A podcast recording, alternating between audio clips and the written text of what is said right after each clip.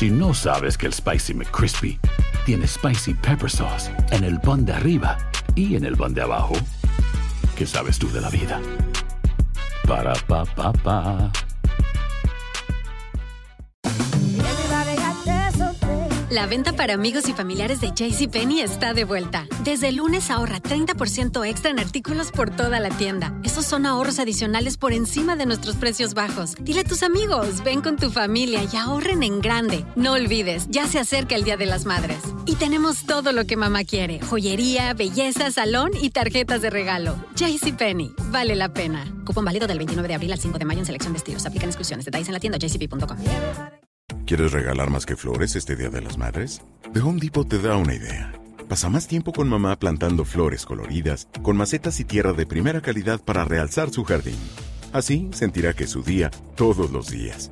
Llévate tierra para macetas Vigoro por solo $8.97 y crece plantas fuertes y saludables dentro y fuera de casa. Recoge en tienda y sigue cultivando más momentos con mamá en The Home Depot. Haces más, logras más. Más detalles en homedepot.com/delivery.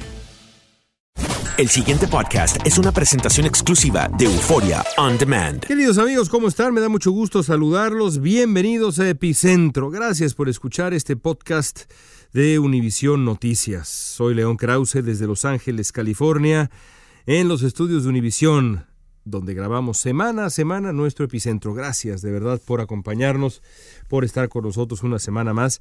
Ya se acerca el final del año y Epicentro va a tomarse un descanso. Este será el último Epicentro del año.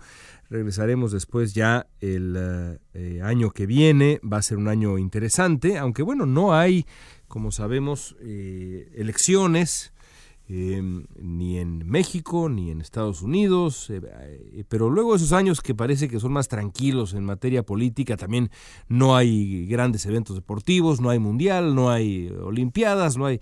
Esos años que parecen los más tranquilos, agárrate que ahí te voy, papá, porque son luego los más complicados, sin duda alguna. Para empezar, bueno, me acuerdo, por ejemplo, del 2001, el año en el que ocurrió aquel triple atentado del 11 de septiembre. Todos pensábamos que sería, pues bueno, pues un año relativamente tranquilo después de la elección en México en el 2000 y la elección en Estados Unidos en el 2000 también. En ese año coincidieron las elecciones en México y en Estados Unidos y todo el mundo pensaba, bueno, va a ser un año más tranquilo. Pues es el año que cambió el siglo, así de sencillo. Así que bueno, estaremos de regreso en el 2019 con mucho más. Pero antes de despedirnos y de desearles felices fiestas y demás, nos queda un epicentro. Y este epicentro tiene que comenzar con la desdicha que vivimos una vez más los aficionados a Cruz Azul. Para quien no lo sepa, yo soy aficionado a Cruz Azul desde hace 40 años. Justamente este año, en el 2018, cumplo 40 años de ser aficionado cementero. Fue en 78 cuando mi padre me llevó al Estadio Azteca a ver a Cruz Azul y me enamoré de ese equipo. Y desde entonces he sido aficionado a Cruz Azul.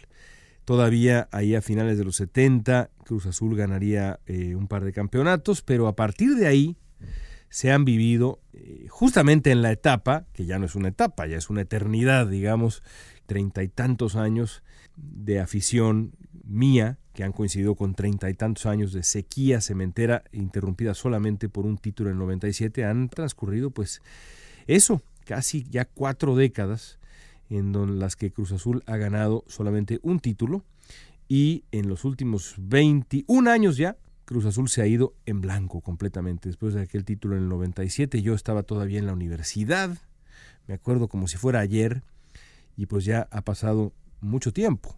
Para mí, en lo personal, bueno, la cantidad de cosas que han ocurrido del último título de Cruz Azul a la fecha, pues es una vida entera, francamente, es la mitad de mi vida. Así que, pues, en el sentido personal y profesional, esa mitad de mi vida es como una vida entera, porque fue justamente ahí en donde me consolidé como lo que soy, como el periodista que soy. Conocí a mi esposa, tuve a mis 3 hijos, en fin, bueno, una larga lista. La sequía cementera es, pues, ya legendaria. Con la final del domingo pasado, Cruz Azul ha perdido, si la memoria no me falla, 10 de las últimas 11 finales en las que ha jugado, quizá 11 de las últimas 12 finales que ha jugado.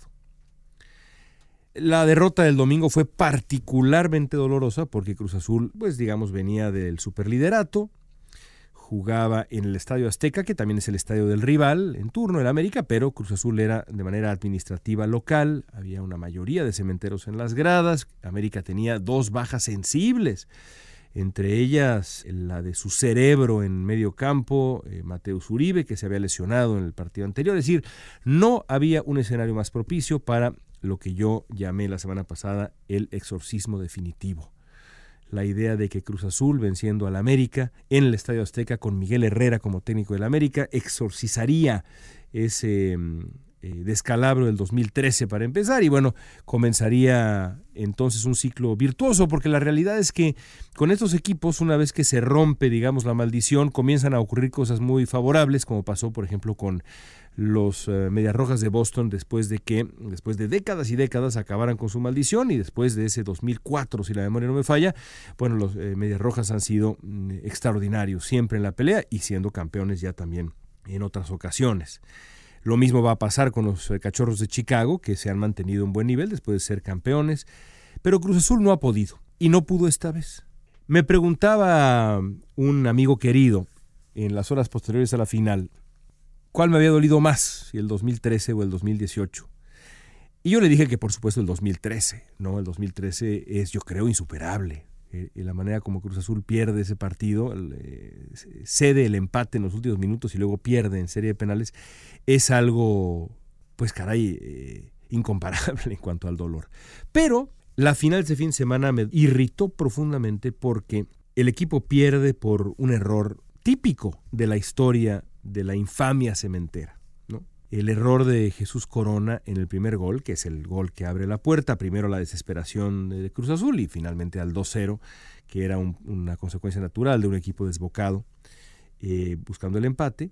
Ese primer gol es un gol que parte de un error tan pero tan absurdo, además tan inusual para un hombre como Corona, tan extraño error, porque si uno mira la jugada, no planeo hacerlo de nuevo, pero si uno mira la jugada de nuevo se dará cuenta que Corona saca de meta pegado a la línea de fondo, no busca la línea del área chica, toca suavemente cuando tiene por lo menos a dos o tres jugadores del América cerca, comprometiendo a su compañero de manera absolutamente innecesaria. Es un error de fútbol de barrio, y ni siquiera porque en el barrio se juega con mucho colmillo. De fútbol, digamos, de kinder. Yo le he visto a los compañeros de mis hijos pequeños, ni siquiera mi hijo de 10 años, sino mis hijos pequeños que están empezando a jugar fútbol, les he visto, no, el portero saliendo ahí, tenía el delantero junto, ¿cómo se le ocurre? No. Así, un portero de selección nacional cometiendo un error de kinder. Y la verdad que perder por un error de kinder, en algún sentido duele más que perder en una batalla fragorosa, disputada de tú a tú. Por supuesto se podrán decir muchas otras cosas, pero el caso es que eso es lo que se quedará en mi memoria, y creo yo en la de los aficionados de Cruz Azul por un buen tiempo. El hecho de que un hombre con toda la experiencia, el portero más experimentado del fútbol mexicano, para muchos el mejor portero de la Liga Mexicana, y no de ahora, de tiempo, Jesús Corona, el capitán de Cruz Azul, compromete una pelota, además comprometiendo al mejor jugador del equipo en la temporada, Iván Marcone, el gran mediocampista de Cruz Azul. Compromete a Marcone pierde la pelota y el América anota un buen gol, pero que no hubiera podido ocurrir sin ese doble error, sobre todo partiendo del enorme error de Jesús Corona. Una pena, sin duda alguna, el final del campeonato para Cruz Azul. Y a nosotros, los cementeros, no nos queda más que pues esperar que en los meses siguientes el equipo no se desmantele y se mantenga un proyecto. Y esperar que quizá esta maldición, porque cuando uno ve algo como lo que pasó ayer, de verdad que empieza a pensar en que existen cosas sobrenaturales que pesan sobre Cruz Azul. Esa maldición desaparezca. Pero hablemos de otras cosas. No quiero tampoco que se termine nuestro año en Epicentro sin hablar, aunque sea brevemente, del panorama en México.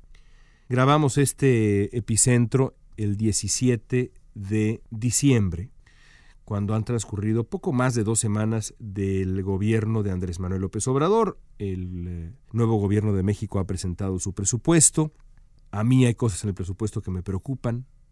Viviendo acá y haciendo lo que hago, atendiendo, digamos, a la agenda migrante, me preocupa mucho que, a pesar de que Andrés Manuel López Obrador muchas veces prometió que los consulados y la protección a los migrantes y a los paisanos acá serían prioridad, a pesar de que lo prometió, los consulados vieron disminuido su presupuesto de manera dramática en cuanto a la protección, asistencia y servicios para los mexicanos en el exterior. Pasó de 840 millones de pesos en el 2018 a lo que ahora se gastará, que son 564 millones de pesos. Así que estamos hablando de una disminución de más del 30%. Eso me parece muy lamentable, porque lo que prometió López Obrador para los mexicanos en el exterior, empezando por los mexicanos acá, y no hay que olvidar que en Estados Unidos viven más de 30 millones de mexicanos, o de personas de origen mexicano, entre ellos 5 millones de indocumentados, era no solamente protección, sino incluso una reimaginación completa del proyecto de protección.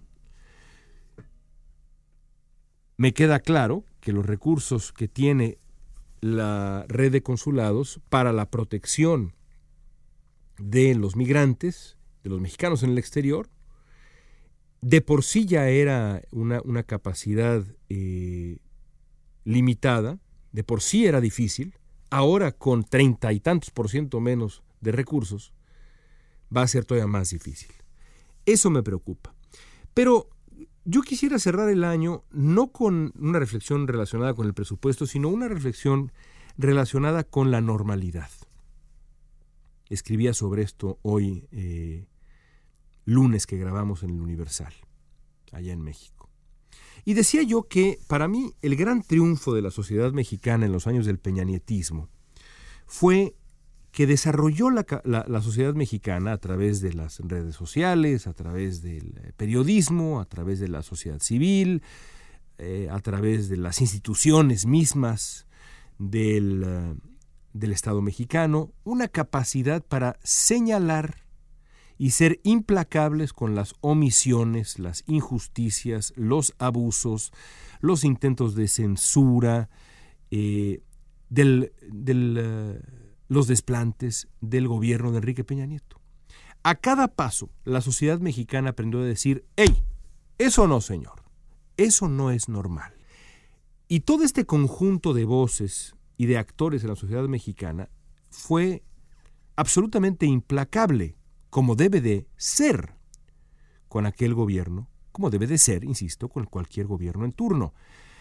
Así se le reclamó los excesos en la vida pública, los tropiezos en el ejercicio del poder, el reclamo del engaño vulgar que fue la Casa Blanca, los abusos de los gobernadores priistas, el descaro en el caso de Brecht, el intento de censura a ciertas voces en la prensa, el descuido en la investigación de Ayotzinapa, la invitación a Donald Trump, la indignidad que fue eso, e insisto, un largo etcétera. Muchos momentos en donde la sociedad mexicana dijo: no, no es normal. Y esto, por supuesto, dio al traste primero a buena parte del proyecto neopriista, digamos, de Peña Nieto, que era un proyecto de transeccional, no quepa la menor duda que había un proyecto transeccional. Pero sobre todo dio al traste con y esto es de celebrarse, con, digamos, la impunidad que asumían estos políticos que iban a tener, con la que contaban estos políticos. Daban por descontado que iban a tener esa impunidad pública. No contaban con la denuncia constante de la sociedad mexicana, que a cada paso les dijo: no, señores, insisto, esto no es normal. Combatimos entre todos los mexicanos todo aquello que fuera en contra del andamiaje legal, institucional, democrático en México. Todo eso que tanto ha costado construir, todo aquello que no era normal, lo denunciamos. Y yo creo que, así como ese fue el gran triunfo de la sociedad mexicana en los años del peñanietismo, no podemos ahora permitirnos dejar de señalar lo anormal. Porque el escepticismo y la crítica abonan mucho más a la renovación moral de México que cualquier tipo de genuflexión irreflexiva. Nos costó muchos años llamarle por su nombre a lo anormal, decir esto no es normal y rechazar lo anormal. No se vale cerrar los ojos ahora. Y lo cierto es que en los 6 meses desde la elección presidencial, el nuevo gobierno ha incurrido en una larga lista de acciones y decisiones que son anormales. Lo hemos hablado aquí. Las consultas para decidir la cancelación del aeropuerto, la aprobación del Tren Maya y todos estos otros proyectos no fueron normales porque no fueron ejercicios democráticos. La democracia dirigida no es lo mismo que la democracia directa. Estos fueron ejercicios de democracia dirigida. Las consultas vulneraron incluso el mínimo rigor democrático y por eso no son normales ni deseables en el fortalecimiento de la confianza en la democracia. El manejo posterior de las consecuencias de la interrupción del aeropuerto tampoco ha sido normal porque vulnerar voluntariamente la estabilidad económica de un país solo para cumplir un capricho político no es normal, no es aceptable. Tampoco es normal el tono del presidente, el tono de confrontación constante del presidente, porque no asume la asimetría elemental entre el poder y quien lo critica. Y no reconocer esa asimetría no es normal. Tampoco es normal que funcionarios públicos insistan en ser protagonistas en la arena pública, en redes sociales, cuando enfrentan alguna crítica. El ánimo pugilístico no es normal, porque muchas de estas descalificaciones a las voces divergentes se hacen con un ánimo evidente de amedrentamiento, y aunque no fuera así, el amedrentamiento está implícito en la respuesta porque, de nuevo, la relación es asimétrica. Cuando un poderoso responde descalificando a la crítica, la consecuencia natural es el amedrentamiento porque la voz del poderoso pesa, tiene poder. Y la realidad es que el poder no está para intimidar a la crítica, está para argumentar con ella desde el respeto y la tolerancia absoluta.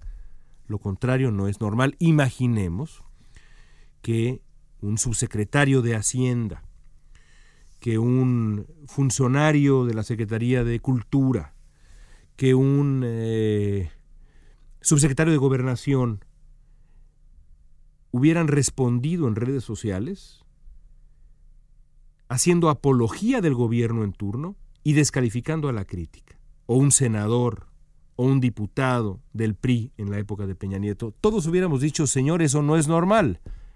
No hay que perder la capacidad de hacerlo ahora. Nada de esto implica oposición, ni mucho menos enemistad con el proyecto López Obradorista. Tampoco implica nada de eso si uno dice que no es normal vulnerar la división de poderes o espolear el linchamiento de un poder autónomo, como ha pasado con la Suprema Corte. No es normal incendiar los ánimos sociales acusando a los magistrados de defender privilegios salariales, cuando lo que está en juego, no seamos cínicos, es la independencia plena del Poder Judicial, no la defensa de privilegios, sino la defensa de la autonomía del Poder Judicial. Pretender lo contrario no es normal. E insisto, esto no implica oposición con el gobierno ni con el proyecto López Obradorista. Las elecciones tienen consecuencias y el presidente tiene todo el derecho de gobernar de acuerdo con la agenda que propuso en campaña. Todo el derecho. Porque además los votantes votaron por él sabiendo cuál era su agenda.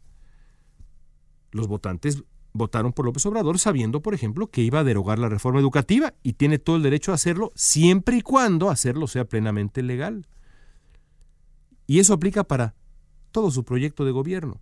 Pero ese mandato electoral mayoritario, hay quien dice que es abrumador, no es abrumador, es mayoritario. 47% de los mexicanos no votó por López Obrador. Ese mandato electoral mayoritario no equivale a una licencia de demolición. Si una decisión es ilegal, el presidente debe acatar el fallo de la justicia. Hacer lo contrario, insisto, no es normal. Y ni siquiera un triunfo mayoritario, aunque hubiera sido abrumador, aunque hubiera sido 80%, no lo fue, pero aunque lo hubiera sido, ni siquiera un triunfo mayoritario supone la capacidad mágica de normalizar lo anormal. Un atropello es un atropello sin importar el calibre del mandato de quien lo realiza. Y la verdad es que de ser otros tiempos, cualquiera de esos desplantes que hemos dicho habrían merecido reprobación inmediata. Esa es la realidad. El desmantelamiento de todo el andamiaje institucional, y a ver, momento, yo sé que hay voces allá afuera que dicen vamos a dinamitar todo, hay que refundar todo. Eso tampoco es normal, no es cierto. Hay instituciones que vale la pena rescatar. Hay una parte del andamiaje institucional que vale la pena rescatar. No es una parte menor, aunque se nos quiera decir lo contrario. Sería lamentable por eso mismo ceder a esa tentación. Pero mucho más lamentable, o tan lamentable como eso, sería la desaparición de ese espíritu implacable de sana sospecha que llevó a la sociedad mexicana a desconfiar por sistema del presidente anterior como representante del poder.